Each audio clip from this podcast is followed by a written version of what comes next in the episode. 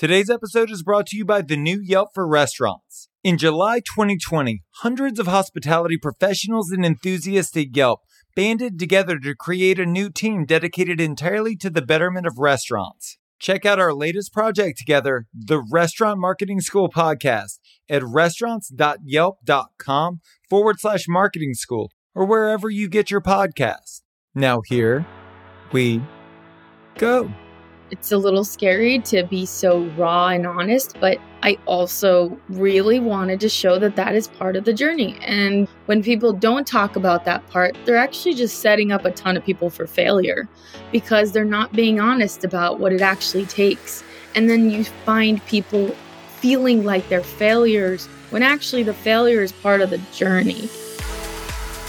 Welcome to Full Comp, a show offering insight into the hospitality industry featuring restaurateurs, thought leaders, and innovators. Served up on the house. Who's the most important person in your restaurant? On a busy Saturday night, it's the dishwasher. Because if the dishwasher doesn't show up, you're the dishwasher. To make his job easier and our operation more efficient, we've upgraded to Dawn Professional Pot and Pan. Dawn Professional cleans 58% more pots and pans per sink using less soap and resulting in fewer changeovers. Save time and money with Dawn Professional. It's clean, upgraded.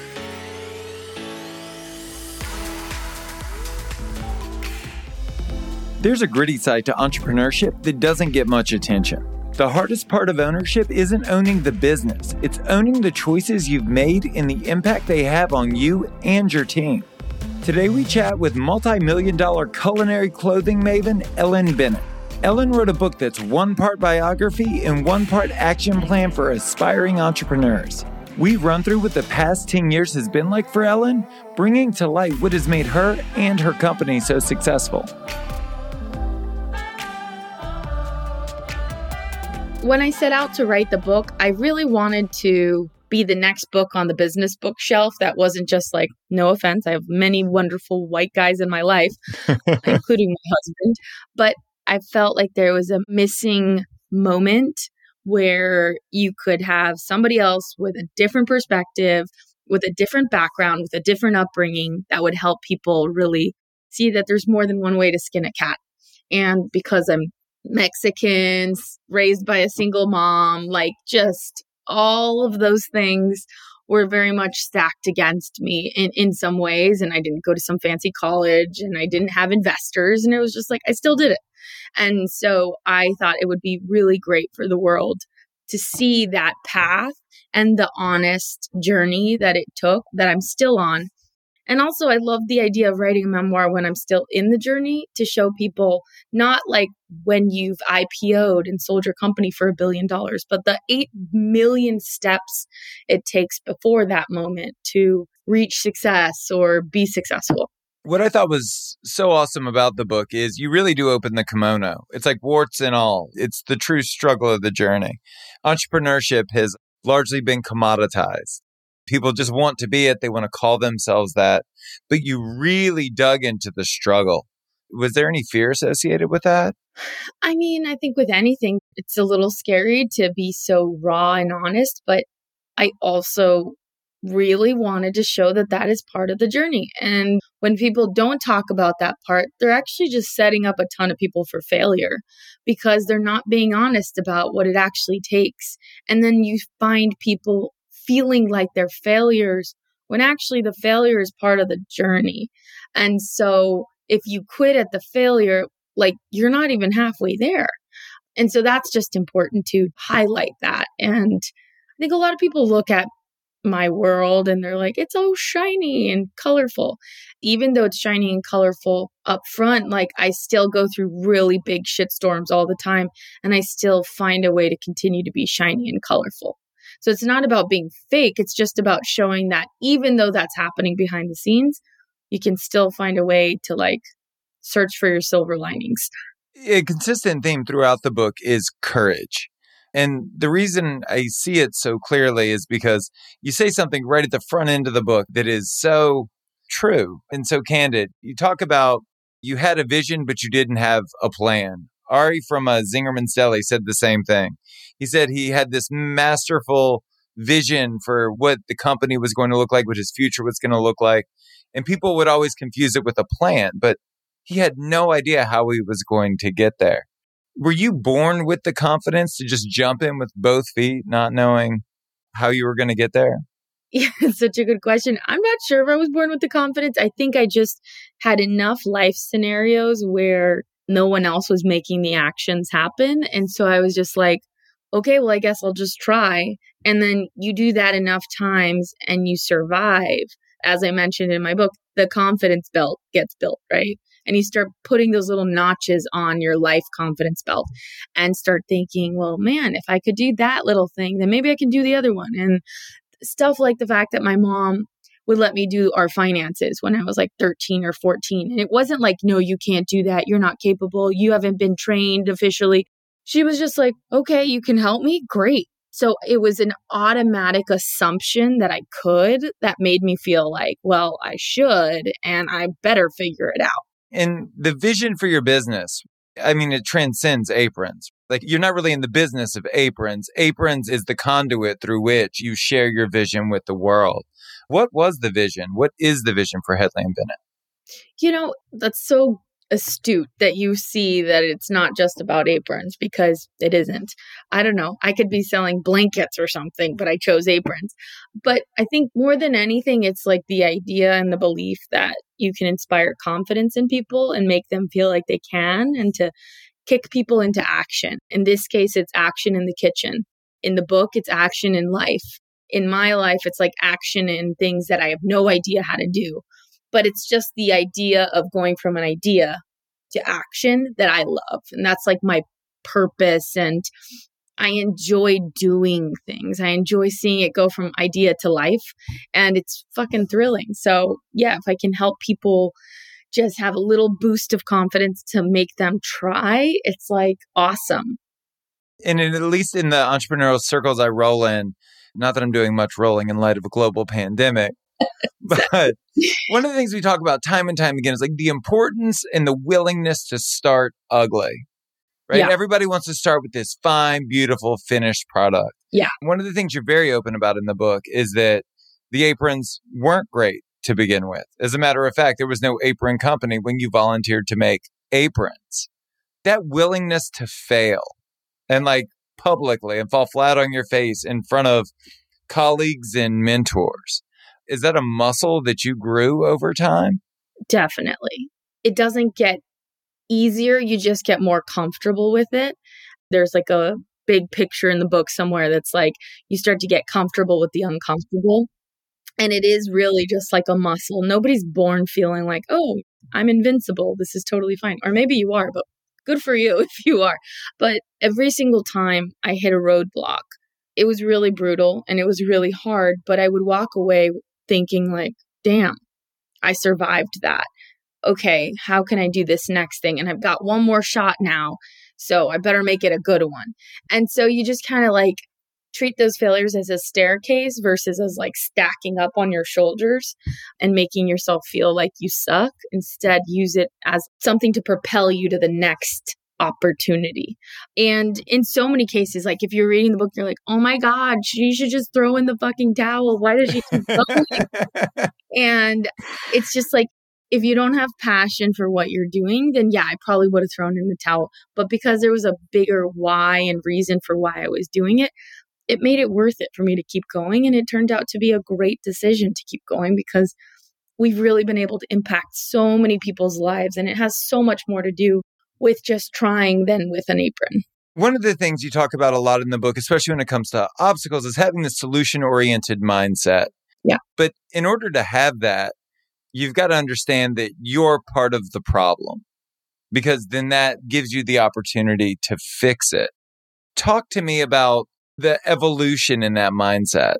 Well, even like Thomas Keller is always saying, like, you have to always keep learning, right? You have to always keep growing. And I think that when people say they know everything there is to know, like they're screwing themselves over because they're kind of blockading any new intel from coming in, any new information in evolution.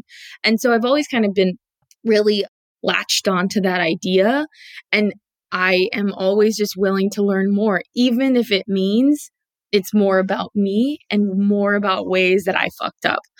And that, I guess, self awareness or courage or whatever you call it to just like look stuff in the eye and be like, yeah, I totally fucked that one up is like so incredibly painful, but so important.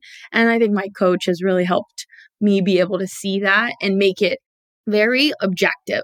And even though it's emotional when I hear it, I end up being objective with the information and then making things better. I used to be such a Tonka truck about stuff. Now I'm like, okay, what's the result I'm trying to achieve? And how do I get that result versus just like, I'm going to go do it. Let's go. Like, there's a little bit more mental strategy to how I do stuff now than just doing that. Like, initial impulse was great and it got Bet started. But as I realized halfway through the book, it was not what was going to get me to the next chapter. And I either had to adapt or like stop doing this anymore because it was becoming too difficult to handle. You mentioned your coach. What role did coaching and mentorship play in your path? A big one. I think that everyone in an entrepreneurial journey should have people around them keeping them honest and straight and telling them the way it is and helping them see shit when they can't see it themselves. If you're in an environment where everyone is telling you yes or no, it's not good like you need honest people around you helping guide you. And so she was somebody that really did that for me and really opened my eyes to places where I had blind spots. And we all have blind spots.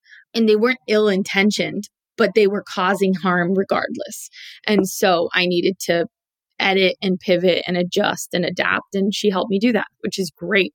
And so if you can't afford a coach or you don't have people that you know who can coach you, it's like, it doesn't matter. Go find other entrepreneurs that are doing better than you in their career and have them help you because we've all been helped before. Therefore, you have to help other people. You just have to. It's just part of the journey as an entrepreneur. And it's interesting because you see that when it comes to cooking and technique on the culinary side of hospitality, but you don't really see it anywhere else. Right. And there aren't that many chefs pulling sous chefs and CDCs into the back office and showing them the most efficient way to run their P&Ls. I know, isn't that crazy? It's like the thing that affects us the most in running a company is like never talked about. I mean, we're going so far in our organization that even our leadership team has access to coaches now. Like they all have coaches and we have spent so much time on okay, how to have tough conversations, how to do write ups, how to set stuff up, how to organize things effectively on the back end. So if there's a transition, you're doing it so all parties win. Like it's a really clean situation. And again, it's the nitty gritty, it's the how to make a sausage, but it's so important for businesses. So, yeah, if you don't know, ask the dumb questions. Don't feel bad about it. There's so much stuff I discovered because I asked the dumb questions. Well, and I think that with hard work and focus, you can become a good manager in a year, but it takes decades to become a great leader. Totally. I fully agree with that. One of the things I hear in your voice is this enthusiasm. And every time I've seen you, every time we've crossed paths, you've always been so enthusiastic. There's like a whole section in the book called Humble Enthusiasm. Carlos Santana said, There's nothing in the world more contagious than enthusiasm. And I think, like all entrepreneurs, and it becomes very apparent in the book that what fueled this company for at least the first year or two was simply enthusiasm. It certainly wasn't money. Yeah. Yeah. right? True. so, talk to me about that in light of sales and sales process because again, you weren't selling aprons and you managed to create more than a company. You managed to create a culture that other people wanted to be indoctrinated into. Yeah, totally. So, the chapter about humble enthusiasm is just how I went about like befriending tons of people in a really genuine way because I was so excited about what I was doing. And there's a difference between sharing something with people and saying, this is fantastic and you have to have it and you're like an infomercial. And then there's another way, which is just like you are so excited that you found this better way and you want to share it with them in the way that you want to share a good recipe. And it's more about like how you are helping them in a genuine fashion that makes it a little bit more palpable Like everybody wants to know about the best new movie or the best new show or like where to get the coolest bread or whatever. But if you're sharing something from like a cocky vantage point, nobody really enjoys that. Like it's just obnoxious. And so you apply that to business and to sales and you share things with people that are interesting, helpful, and you are very humble about it. You're not like, I figured it all out. You're more just like, oh my God, guess what? That's a very different approach to the exact same thing.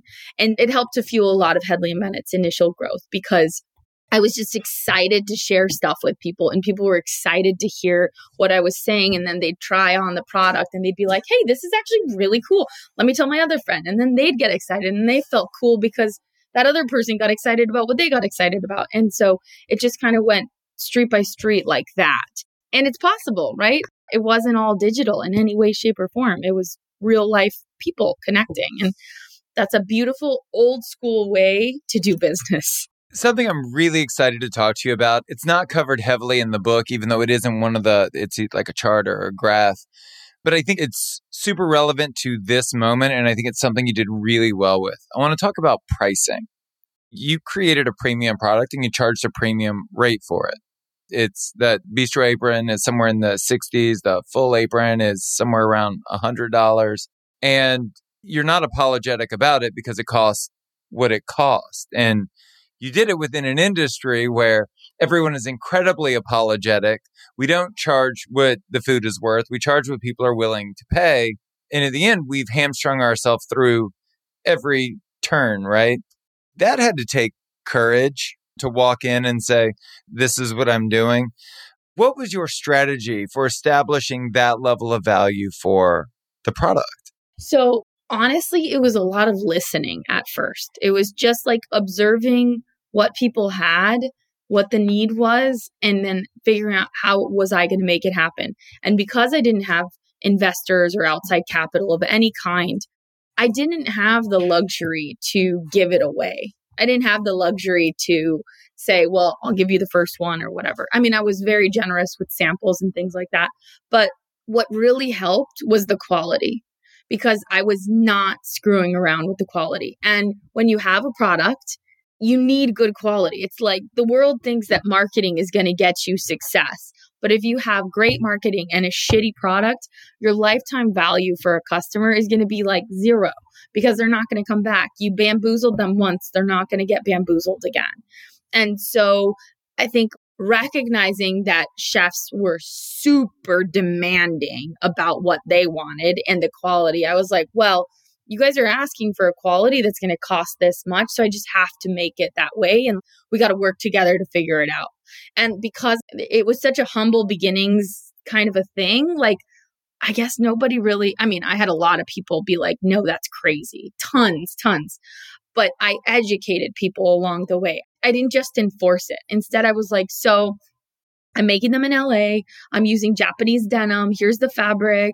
The webbing is awesome because it's super sturdy on the neck. It's not going to fall apart. And then people would be like, oh, cool. All right. That makes sense. Okay, that's valuable. All right, I'll pay for that. And that helped a lot. So, not imposing ideas on people, instead, talking about it with them and like collaborating on it. I also collaborated on a ton of stuff at the beginning with chefs where I'd be like, well, what do you think? Well, what do you think? And what do you think about this? And how about that? And so they kind of helped pave the way for me and what I was going to do anyway. So it was very like focus group style versus here's what I'm offering, come and buy it. That had to take a thick skin because we've all worked with chefs, we've all worked in this industry for quite some time. The resilience and the grit that it must have taken to iterate and iterate and iterate I can imagine that it was quite a process. Yeah. What did you do when two people you really respected had different opinions on how it should be constructed? Because eventually you did end up with one body, one model. That's such a good question. It took a long time. And you'll find that in life and in business and whatever, it takes a while to have the backbone to make your own to draw your own conclusion, right? For a long time, I'd be like, well, Thomas said this, and this Cimarusti said that, so I should really do that because they're famous and important people. And eventually, you just have to draw your own conclusions. And so I think after several years of trying to make all people happy, I realized that was not scalable. We shouldn't have 20 different styles. We should have the best style and do the best stuff. So I took all these different styles and kind of like jammed them together into a set of great patterns that worked for us. But it took years.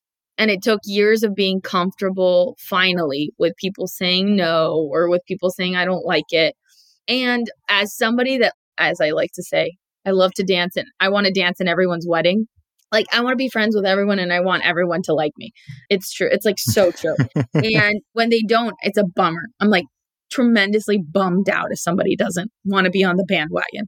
And I just realized, like, you know what? The world is a fucking huge place. And if there's some people that don't like you, so be it. Go befriend another 500 people from somewhere else. And I started thinking about it that way and like zooming out. And that really helped. So if you just get obsessed with like one little segment of people and it's like, that person doesn't like me, the world is going to end. It's like, no, no, no. There's like a continents of people out there. Go focus on getting new people, new customers, new friends, and you're going to be fine because that's what leadership is about, right? It's about making incredibly hard decisions that other people simply aren't willing to make. Exactly. And you're never going to make everyone happy from customers to employees to across the board. And you have to proceed anyway sometimes. Well, and it's your path. The book is just this series of like wins overshadowed by obstacles, catastrophes, calamities, near disasters. But like you have a consistent response to all of it. And I think it's something worth bringing up because you don't dwell in it. You do have a bias towards action, whether that action is to think about it, strategize it, and then move forward, or just to immediately react in a proactive way. Was that taught to you? And if so, what does that protocol look like, right? The shit hits the fan, you wipe off your face, and then what happens next? Well, it's the name of the book, right? It's like dream first, details later. Like you just have to kind of strike a balance of dreaming first constantly. And even if it looks like the world is ending, you have to dream up how do you make it so the world isn't ending? And like, yeah, gotta survive that one thing and move to the next one. And so we all have innate desire to survive. We're not just like laying there on the ground waiting for life to destroy us most of the time. We are like willing to keep fighting for life. So I just always constantly remind myself of that. I'm like, okay, that happened. What am I going to do about it? Who's driving the car? You are. I've used that metaphor a lot in the book of just like you are the driver of your life car. And it's true. You are responsible for what happens in your future. So, like, don't forget that. Don't be putting that on somebody else. Don't put it on your brother or your mother or your uncle or your dad or your parents. Really, you're going to sign all of your life responsibility to your parents and what they didn't do for you? Like, fuck you.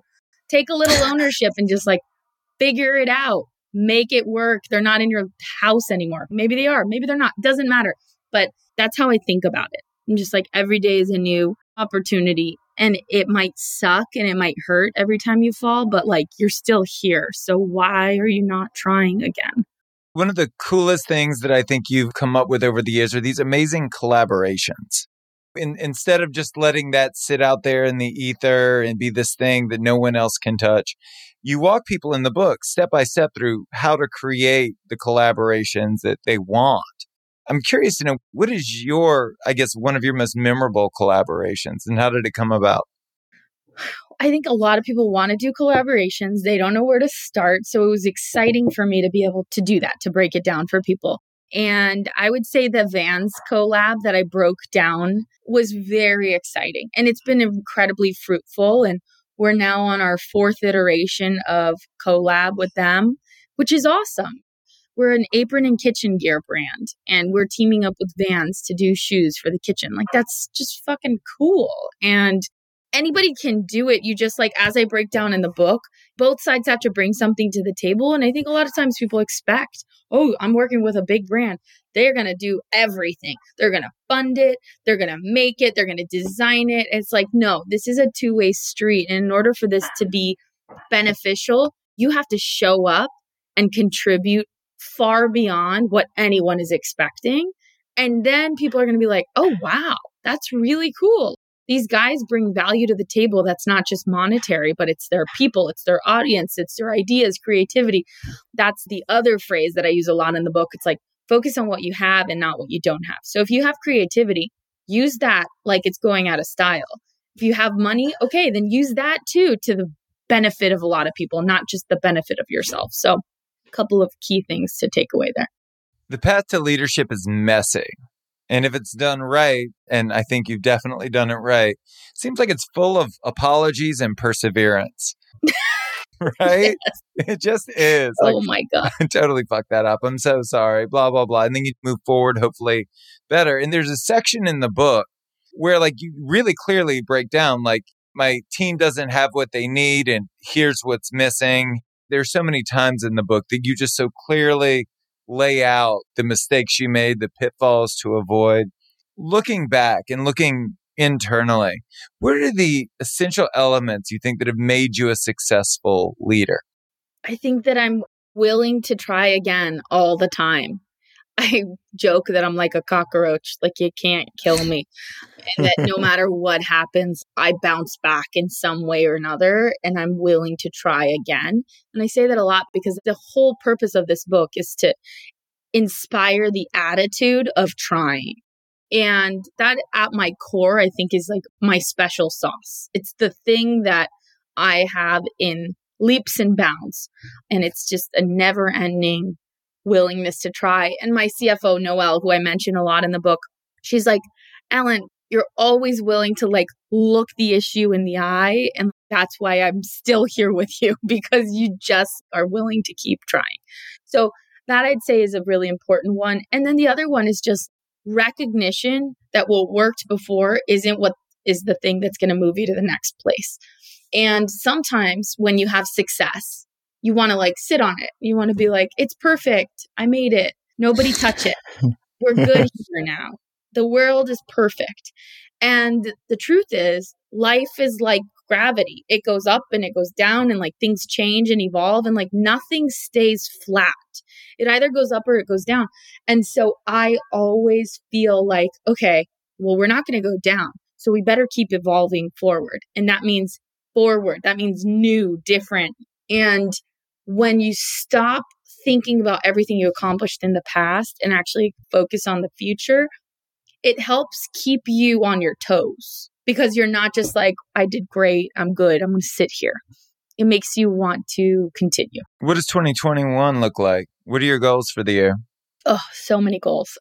Honestly, one of the really big goals that we have because everything I went through in the book to evolve the company, then COVID hit and it was like, oh, everything exploded great, try it all over again, right? And like make everything be good in a totally different environment.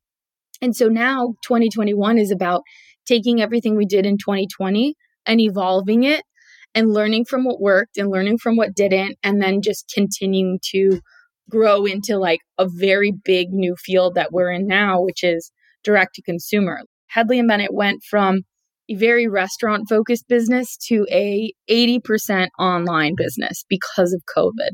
And so that's like a whole new business model. That's a whole new style of working. And we have a very different team now that's much more corporate. And we have changed so many things internally because of that, that it's like I'm running a new company in some ways. So it's learning the ways of this new territory, which is direct to consumer, and how to connect with home cooks, not just professional cooks, but not lose the soul along the way, right? Like bridge the gap, but to both worlds. It's an industry podcast. And at the end of every episode, I like to give the guests an opportunity to speak to the thousands of restaurant owners and operators that are listening. Do you have any advice or words of encouragement you'd like to offer? I would say that the restaurant world and industry has some of the most resilient people I have ever met. And if we survived what happened last year, we are basically bulletproof now. Like, don't for a second feel bad about what happened. Instead, think about it as this incredible, weird, fucked up gift that we all got that level set the playing field, that threw out a bunch of stuff that was already broken, that forced us all to stop and slow down and look at what was working and what wasn't working and gave you an opportunity to reset. So don't lose the reset. Don't lose this gift of trying again that we now have. And as COVID starts to come, it feels like to a close, thank God, or sort of calms down a bit. Take the name of my book, Dream First Details Later. Hopefully, you read it and find that boost of enthusiasm within you to just try again. Because guess what? We got another shot. And like, that's awesome. Take it. That's Ellen Bennett. To pick up Ellen's new book, Dream First, Details Later, click the link in the show notes.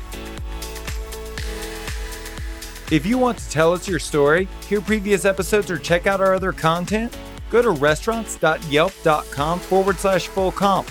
Thank you so much for listening to the show. You can subscribe wherever you get your podcasts. While you're there, please leave us a review. A special thanks to Yelp for helping us spread the word to the whole hospitality community. I'm Josh Kopel. You've been listening to Full Comp.